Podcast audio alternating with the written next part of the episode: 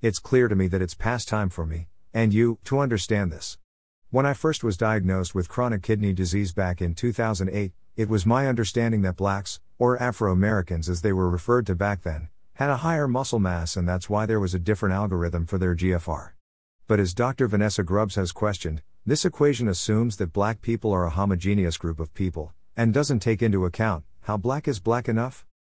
Before I forget, truly a valid concern these days, this is her profile from University of California, San Francisco's profiles.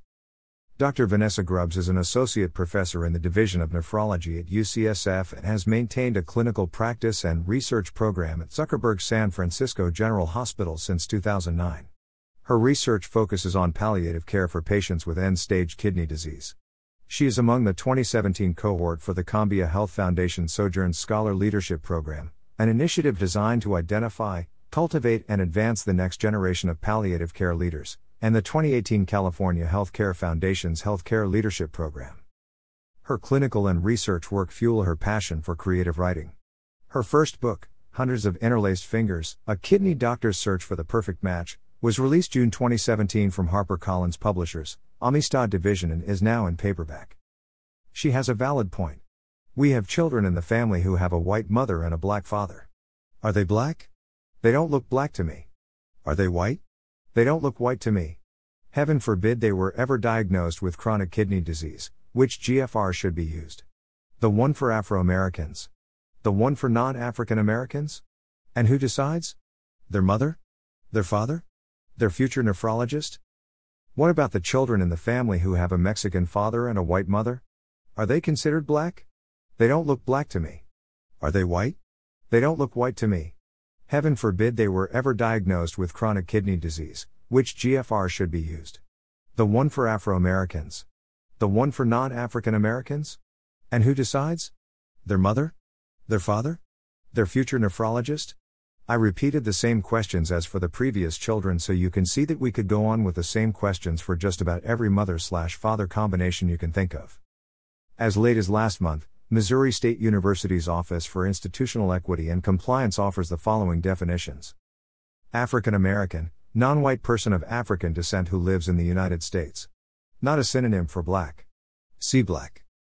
Afro American, outdated synonym for African American. Although not a derogatory term, avoid when possible. Use black or African American if appropriate. See African American, black. Black, non white person of black descent, regardless of national origin. Use black only in this larger context. Use terms as African American, Haitian, etc. when race is known. See African American, white. White, defined by the U.S. Census Bureau as a person of descent from the original people of Europe, the Middle East, and North Africa. As far as I know, Mexico is not in Europe, the Middle East, North Africa, or Africa. So, where does this leave these kids and all other Mexico or biracial kids, and adults, when deciding which algorithm to use in calculating their GFR? Wait a minute, where does this leave all non white, non black people? But what about muscle mass? How do you determine it before finding a GFR? Or do you? I was getting a bit confused here, so I turned to the National Kidney Foundation for help. African American patients, the CKD EPI and MDRD study equations include a term for the African American race to account for the fact that African Americans have a higher GFR than Caucasians, and other races included in the CKD EPI datasets and MDRD study, at the same level of serum creatinine. This is due to higher average muscle mass and creatinine generation rate in African Americans.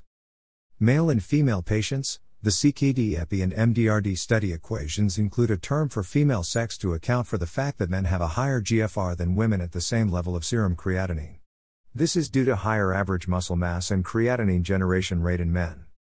Age, the CKD EPI and MDRD study equations include a term for age to account for the fact that younger people have a higher GFR than older people at the same level of serum creatinine. This is due to higher average muscle mass and creatinine generation rate in younger people. So, it's not just blacks GFRs that are calculated differently due to muscle mass.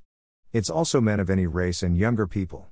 I am not a doctor, but then it doesn't make any sense to me that there are two result categories African American and non African American. Why not average muscle mass and higher muscle mass? I neglected to explain what CKD EPI and MDRD are. In adults, The most widely used equations for estimating glomerular filtration rate, GFR, from serum creatinine are the Chronic Kidney Disease Epidemiology Collaboration, CKD-EPI, equation, and the Isotope Dilution Mass Spectrometry, IDMS, Traceable Modification of Diet in Renal Disease, MDRD, study equation. Thank you to the National Institutes of Health's National Institute of Diabetes, Digestive, and Kidney Diseases for that explanation. I've got to admit that all I got was that these two equations are used to estimate the GFR or glomerular filtration rate. It's the GFR that determines if you have CKD and, if you do, what stage you're in. Somehow, I feel there's more to this, especially since the National Kidney Foundation, in conjunction with the American Society of Nephrology, has created a task force exploring the possibilities for excluding race in the GFR algorithm. Stay tuned. Until next week. Keep living your life.